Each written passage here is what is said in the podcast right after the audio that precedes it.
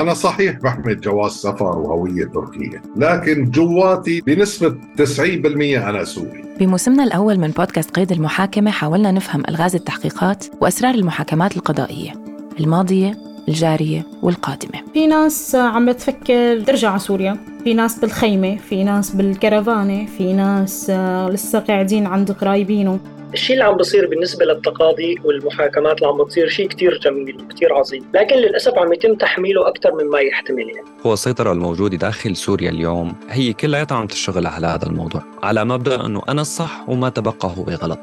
بعد غياب تسعة أشهر نرجع لكم بالموسم الثاني والأخير لنشارك معكم ثلاثيات حكينا فيها مع 24 سوري وسورية من جوات سوريا وبراتها عن التطبيع الجرائم والخسائر غير البشرية اللجوء تهجير القسري النزوح والهوية.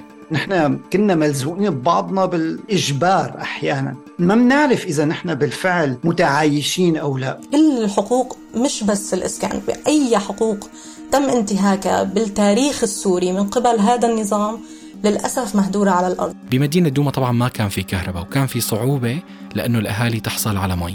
الحفاظ على الموروث اللامادي ممكن يكون هو طريقة من طرق التعافي.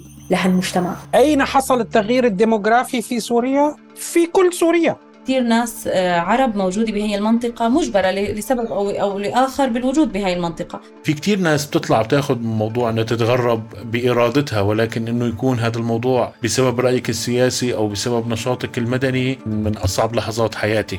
رح رافقكم أنا كريستينا كغدو مع ضيوفنا وضيفاتنا كل يوم جمعة ابتداء من 29 أيلول على منصات البودكاست المختلفة أو على موقع البودكاست اللي بتلاقوه بالوصف المكتوب. كونوا معنا وانضموا للحوارات اللي دارت بيننا.